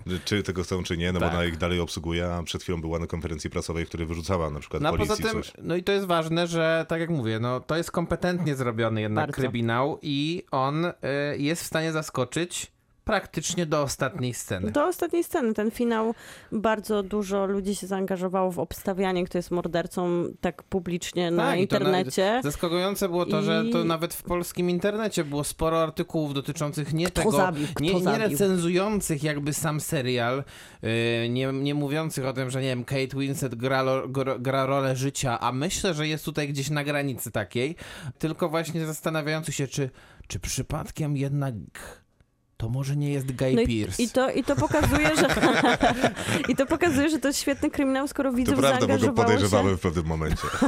A któż go nie podejrzewał? No właśnie, no? to, to wydaje mi się tą sprawnością tego kryminału. Ja generalnie nie przepadam, ale faktycznie dosyć późno, bo wydaje mi się, że w okolicach piątego odcinka dopiero zmusił mnie do tego, że no okej. czas, Obstawianko. czas, czas na obstawianie. Czas jednak szukać tego zabójcy. Ale to, że to się stało publicznym wydarzeniem, pokazuje, że to jest naprawdę. Zwłaszcza, że ten serial nie jest reklamowany jako serial opierający się na tej zagadce, że to jest e, dla fanów kryminałów, że wszyscy będziemy się zastanawiać, kto jest mordercą. Wręcz przeciwnie, wszędzie jest Kate Winslet, wszędzie jest mówione, że to jest fantastyczna gra, głębokie spojrzenie na Amerykę, czyli raczej te słowa zobowiązujące do takiej jakiejś bardziej zobowiązującej, jakościowej rozrywki, a dostajemy tutaj świetny kryminał i tak drobiazgowo zbudowany świat, bo wydaje mi się, że ten casting jest przemyślany do ostatniej osoby w tle, która jest. Tak, bo Każdy punkt Gaju tutaj jest- Piercie to można by zrobić Californication, nie?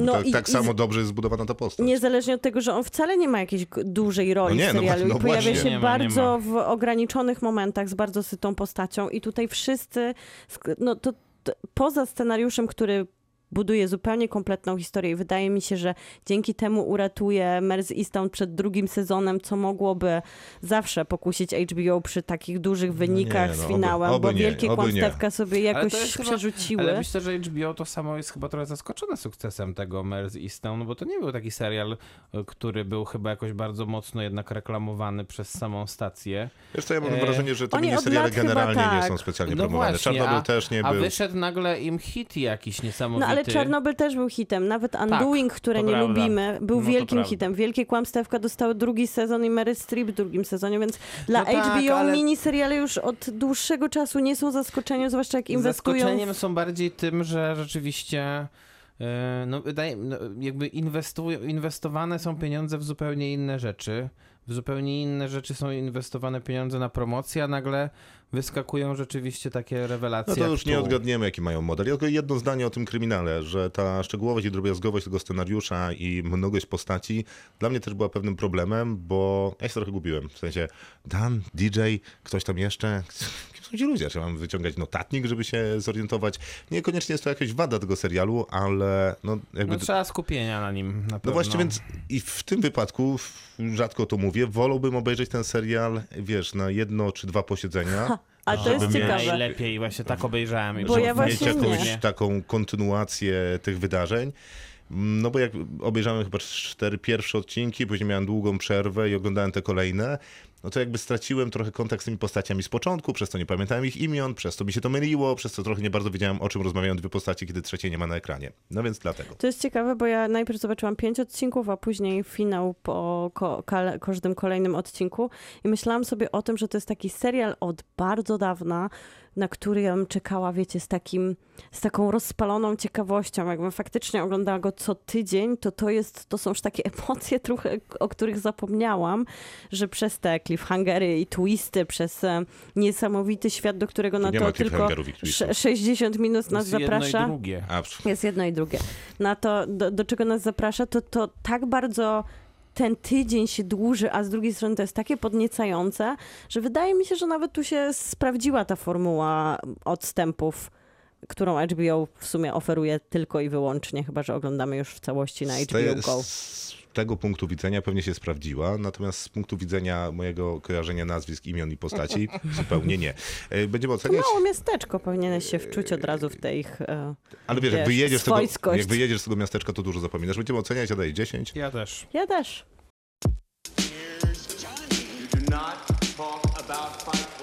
Kinotok. Film.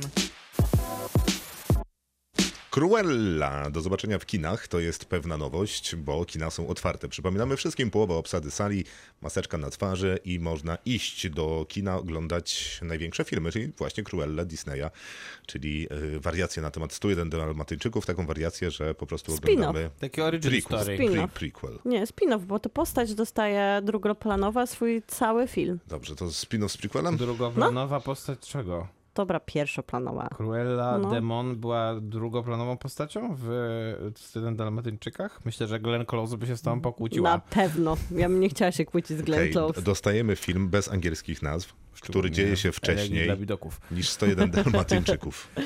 Wcześniej się dzieje Wcześniej, i to dużo. 70 35. latach. Tak, i dowiadujemy się, jak Cruella Demon stała się Cruellą Demon, a poznajemy Emmę Stone, która jeszcze wtedy jest nie Cruellą, a Estellą.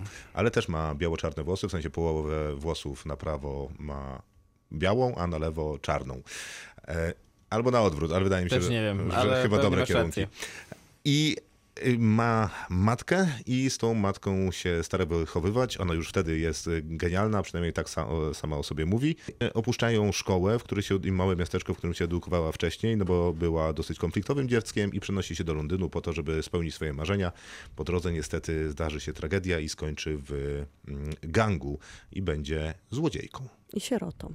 Dlatego powiedziałem, że zdarzy się tragedia, żeby być może nie to zostać posądzonym o to spoilery. wszyscy wiemy. Nie, to to było 5 wszędzie. pierwszego, Wszędzie, pierwszego tak. filmu, Poza tym wszędzie więc... był opis dystrybutora ze słowem sierota, w tym, więc A, jednak no dystrybutor się nie wstydził tak Ale zaspoilerować. więc dystrybutor myślę, że... psuje filmy. To prawda.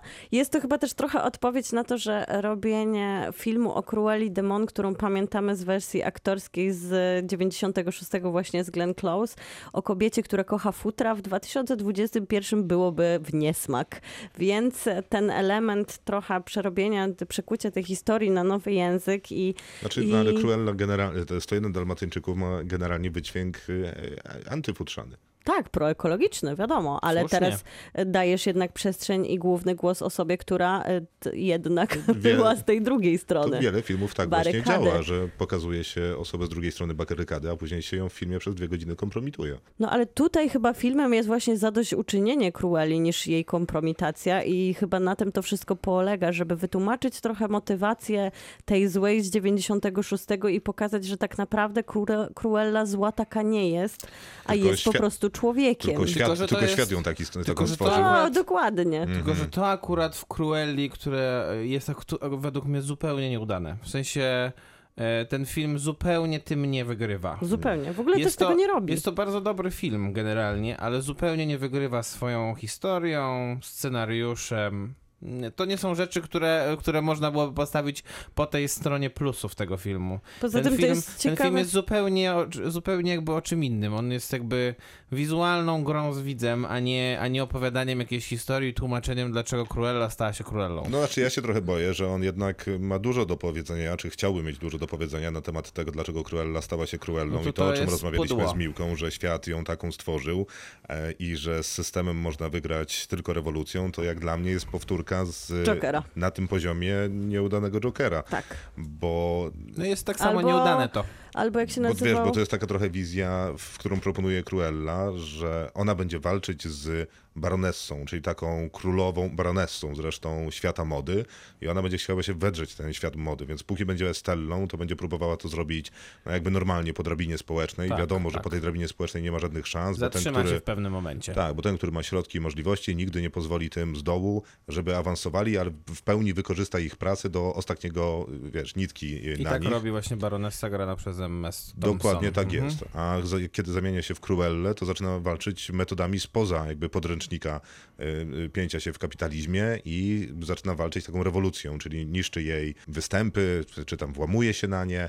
No i to jest taka dziwna myśl, no bo ja mam takie wrażenie, że co, jak Cruella by miała tę, została tą baronessą, to będzie robić coś inaczej, czy będzie robić tak dokładnie tak samo? Oczywiście, No i na ten- Bo tak charakterologicznie wy, Ale- wychodzi, że dokładnie to samo. Na, ten, na to film nie odpowiada, bo do końca nie odpowiada na żadne z zadanych przez siebie pytań, bo trochę... Moim zdaniem odpowiada w, w chybiony sposób. taki był Odpowiada patologiczny, bardzo, no, tak ale jak to- Joker to robił też płytko. Troszkę tak. Właśnie. I to jest w ogóle że ciekawe, zróbmy że... rewolucję, ale nie, nie bardzo nas interesuje, co będzie później. Tylko, że to jest ciekawe, że Joker jednak miał zaplecze takie komiksowe i trochę tutaj można No, w było... żaden sposób no go nie tak, uratowało. Ale Cruella jednak jest jakąś taką opowieścią skierowaną, nawet jak to nie jest e, G dla General, czyli dla wszystkich małych dzieci, to od 13 roku życia możemy oglądać Cruellę, więc jest to taka troszkę młodzieżowa opowieść i trochę nie rozumiem tego konceptu, że będziemy rehabilitować złego, żeby go wytłumaczyć, ale na koniec jednak stawiając tezę, że to zło to zło. No właśnie to jest dziwne. I zło wygrywa generalnie. No tak, tak, w, w każdym w- możliwym wypadku w tej sensie, historii. W sensie rozumiem pomysł na film, że- żeby wziąć najciekawszą postać ze 101 Dalmatyńczyków i zrobić o niej osobny film. tak. Nie, to jest logiczne. Tylko, że ten wydźwięk, y, nie wiem, moim zdaniem nie gra.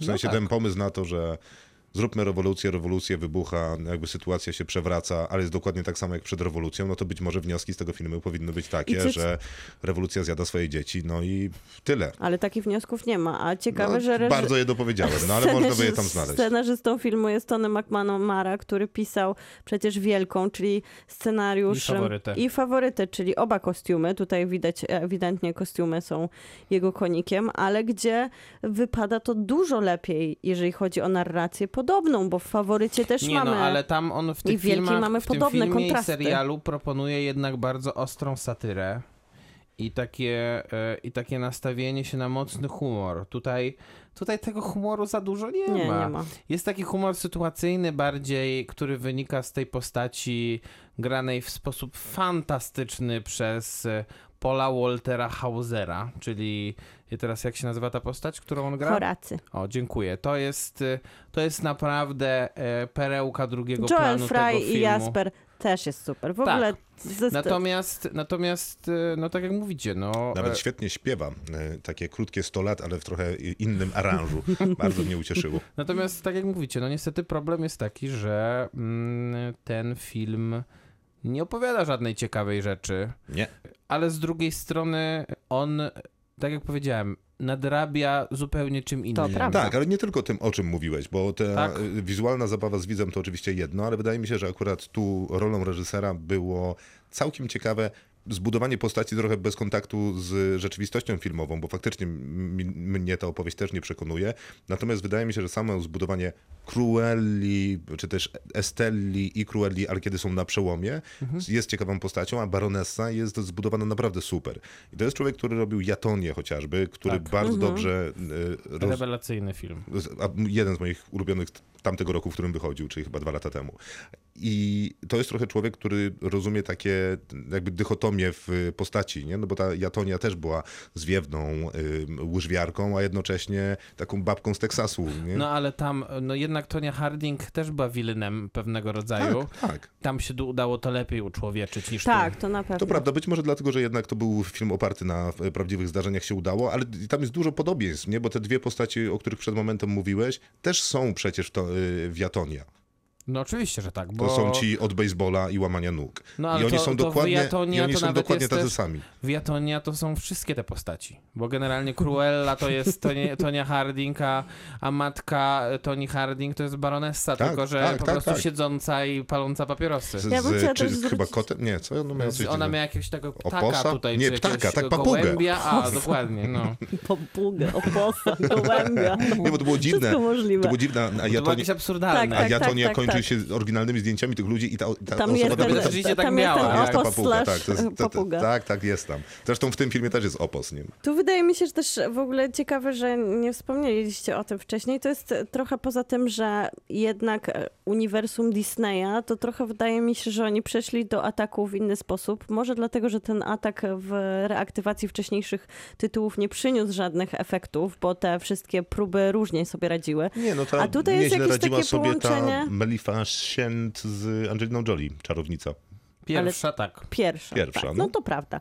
Ale tutaj jest taki trochę pomysł, żeby opowiedzieć o, jak to Amerykanie piszą, winter and fall, pokaz mody, który się wydarza w sumie w tym filmie, dokładnie tak jakbyśmy oglądali jakiś insiderski, nawet dokument o tym, jak trochę sobie wyobrażamy, jak powstają nowe kolekcje, z takim super bohaterskim sznytem. Bo mi się wydaje, że tego wcześniej w Disneyu aż tak nie było, a jednak Cruella ma jej mocą są konstruowanie niezłych ciuchów Tak, tak, i tak. robienie niezłych y, jakby różnych takich super hajstów, Tak, ale to najbardziej. wszystko ma taką super bohaterską e, zabawę i wydaje mi się, że jak Marvel sobie świetnie radzi, to Disney stwierdził, że to jest język, który zadziała i on działa. Te supermoce tutaj dają tej postaci bardzo No, ale- dużo. I w No, pełni ale- się zgadzam, dokładnie miałem to samo skojarzenie, że ona gra tutaj super bohaterkę.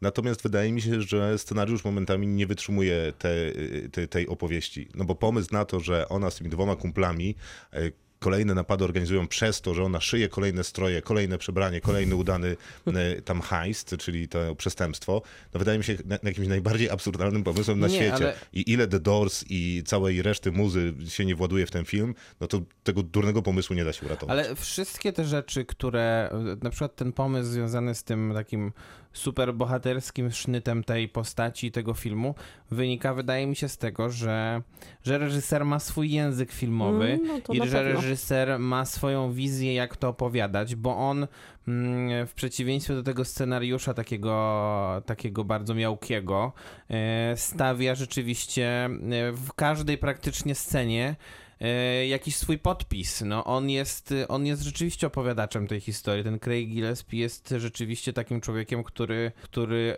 potrafi opowiadać historię i robi to w sposób bardzo taki spektakularny, można powiedzieć. No, to jest dobre słowo jest- do to tego jest, filmu. To jest No tak, taki ale- film trochę. Ale to wygląda spektakularnie, ale ja nie wiem, mam naprawdę wrażenie, że oglądam trochę. Nie mieliście takiego wrażenia, że na, na żywo na planie stoi DJ, tam jest tyle mega, mega piosenek lat 70., jakby samych hitów, które grają non-stop.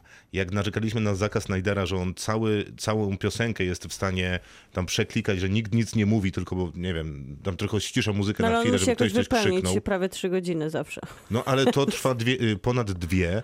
Jest jeszcze więcej muzyki, jeszcze więcej takich skrótów na muzyce e, i tam, tam- tam jest Ale to 30 nadaje, sekund Ale tu- ciszy. ale ale tutaj- to nadaje jakiejś dynamiki temu filmowi w przeciwieństwie Maciek, do Sayonara. jak, jak wrzucę The Doors pod naszą rozmowę, to ona też będzie bardziej dynamiczna. No, ale- i tak już jest. No, To, a wyobraź sobie, co będzie się działo z The To- Doors. to nie, to Słuchaj, ja to- to- to śpiący muzykę- kot na The Doors też jest bardziej dy- dynamiczny, nie? Ja A to- on ma... Nie tak. Nie, no naprawdę, no my gramy dzisiaj w tym programie samą tę muzykę. Animals, y, Supertramp, y, The Zombies, Nancy Sinatra, The Doors, Nina Simone, Ale to nie jest tak, że Wspaniali te Rolling Stonesi na Deep Purple, zakończenie. Ale to nie Rolling jest tak, Queen.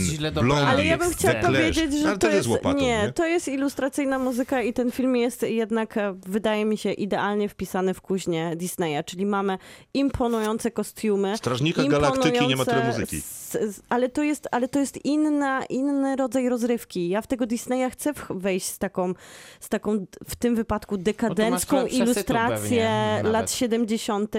I mnie to wcale nie boli, że ona jest Bo, wprost ale mi się, mi się wizualnie bardzo podoba. Ja Ale muzycznie zupełnie, to czuję. zupełnie nie, to, to trudno nie czuć. To są najlepsze hity Dokładnie. świata. No. I wtedy sobie myślę, świetnie dla tych I to jest takie 13-latków, niech oni się, może, nie? niech nie- oni się no zakochają jest, w tej muzyce. Bo, bo to jest weź walizkę hajsu, daj mi całą muzykę, jaką masz i to wiesz, to jak wybierz dowolny polski film i daj Ale mu może- nieograniczony budżet na muzykę, Ale może to, to, będzie lepiej, dwa razy żeby, lepszy. Może to lepiej, żeby finansować rzeczywiście, dawać ten hajs na muzykę, niż żeby dawać na tempę efekty specjalne, bo akurat na efekty specjalne zabrakło Zabra- no pieniędzy. zabrakło, ale ja się w ogóle nie dziwię. W ogóle te pieski z CGI to jest jakiś dramat. Katastrofa, a wszystko, CGI są katastrofalne. ale to prawda, pieski Ja nie są widziałem tak złych CGI, jeszcze jak jest ten Pieski, jak mały piesek. spada, y, Na, na y, tym materace?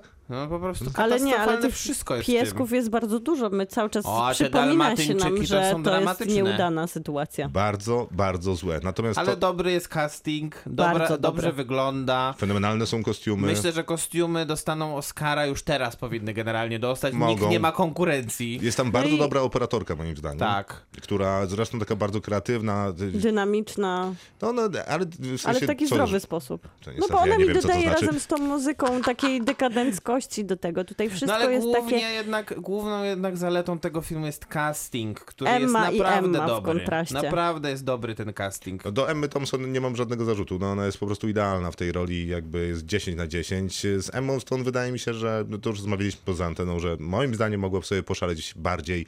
Miała taką komiksową, superbohaterską, a jednak disneyowską, legendarną postać. Yy, I, I kiedy wydaje mi się, że przy tej Estelli to ona jest taka bardzo estelowska, to królewsko, mimo że ma ten kostium, makijaż, włosy, to mogła jeszcze sobie poszarżować, bo Nie. wydaje mi się, że ona ma dobrą kontrolę nad swoją szarżą. Ma bardzo, Bardzo. dobrą. Jest E- tak ekscytującą aktorką. Po prostu naprawdę, według mnie parę lat nie było takiej. Ja tak. oglądałem ten A film i mogłaby myślałam zrobić sobie, z tego właśnie, jeszcze bardziej taką właśnie cielesną. nie, bardzo się Nawet nie cieszę, skończyłem zdania, to na coś nie zgadzasz. bo ja już wiem, co masz do powiedzenia. No, że chciałbym, żeby zrobiła z tego bardziej cielesną rolę, żeby uruchomiła trochę ciało, które przecież świetnie to robiła w La La Landzie, bo pok- pokazywała, że potrafi tańczyć, więc spokojnie to mogło się tutaj wydarzać. To była taka niebezpie... to jest taka niebezpieczna Emma trochę Thompson rola. to powinna dostać za to Oscara. Powinna dostać to. W sensie to ona nie ma jednej fałszywej nuty Totalnie tutaj. powinna To dostać prawda. Oscara za zagranie idealnego wilyna, takiego, który nie ma ani pół centymetra pamiętać, pozytywnych, że- pozytywnych emocji nie wzbudza. A, trzeba a to był pamiętać, że odbity od schematu, nie? jakby Tak, dokładnie. nudny, nieciekawy, a wszystko działa. Co trzeba pamiętać, że jest jedno z trudniejszych aktorskich wyzwań, bo bardzo dobrzy aktorzy byli często obstawiani jako źli i to różnie wychodzi, zwykle na kuriozum, a tutaj się udało nie, no wybronić to. wszystko w punkt. I dlatego też uważam, Tak że Emma Stone się też tak świetnie broni. Albo jak się budzi, jest taka oburzona, że nie ma y, tego, tej miseczki na jej ogórki. Dokładnie, dokładnie. A budzi się po 9 minutach, Zawsze. Wydajemy, więc, więc za dużo snu to ona nie ma. Ona jest wspaniała, trochę mi się kojarzy właśnie jednak z tą rolą, którą przejęła Emma Stone, czyli Glenn Close e, z 96, gdzie to, tu są te podobieństwa, to jest to aktorstwo, ale Emma Stone robi coś bardzo ciekawego, bo to jest niebez, taka niebezpieczna rola. Tam można by było ją właśnie przeszarżować. Ta mimika jest taka, że mogłaby być prześmiewcza trochę, czasami kuriozalna i ona ma jakąś taką fizis, którą, tak jak Maciek mówi, tak świetnie kontroluje, uwagę, że niezależnie od tego, jaką zrobi minę, która mogłaby wypadać To w sumie- to w sumie nieautentycznie, byłem ja, ale... To był Krzysztof, ale nieważne. Nie, nieważne. nieważne, ale Krzysztof masz to. Nie, dzięki. A więc ona sobie radzi świetnie z tą rolą, która w- jest gdzieś na granicy komiksu, a mogłaby zupełnie nie wiesz, nie widzę tam żadnej innej aktorki, która by sobie tak płynnie z tym poradziła. No i Ja ten. Paul Walter Hauser, no ja jestem, ja jestem Tylko- zakochany. I Joel dlaczego- Fry jest też tylko super. dlaczego I musieli- Mark Strong też jest super. No właśnie miałem pytać, po co obsadzili Marka Stronga do... No, bo, bo to jakby musi nie- grać we wszystkim. nie ta klasa on musi aktora. w jednym brytyjskim filmie w roku. Nie ta klasa. Aha, i ta młoda dziewczynka, która grała tę młodą Cruellę, Estellę, bardzo dobra. tak, to prawda. To Szokujące. prawda. Pieski dobra. tylko szkoda, że nie zatrudnili prawdziwe. No jest Mogliby, du- nie? du- du- Mogliby. Dużo jest szkoda w tym filmie. Co będziemy oceniać? Osiem. Sześć. Siedem. To wszystko na dzisiaj w Kinotoku. Bardzo serdecznie dziękujemy. Krzysztof Majewski. Miłosława Bożek. Maciej Stasierski. Na Spotify jest ten podcast do odsłuchania. Jeszcze nie, ale jutro będzie, a jak będziecie odsłuchiwać i dacie subskrypcję, to będzie super. Dziękujemy bardzo. Dobranoc. Kinotok. Tuż przed wyjściem do kina.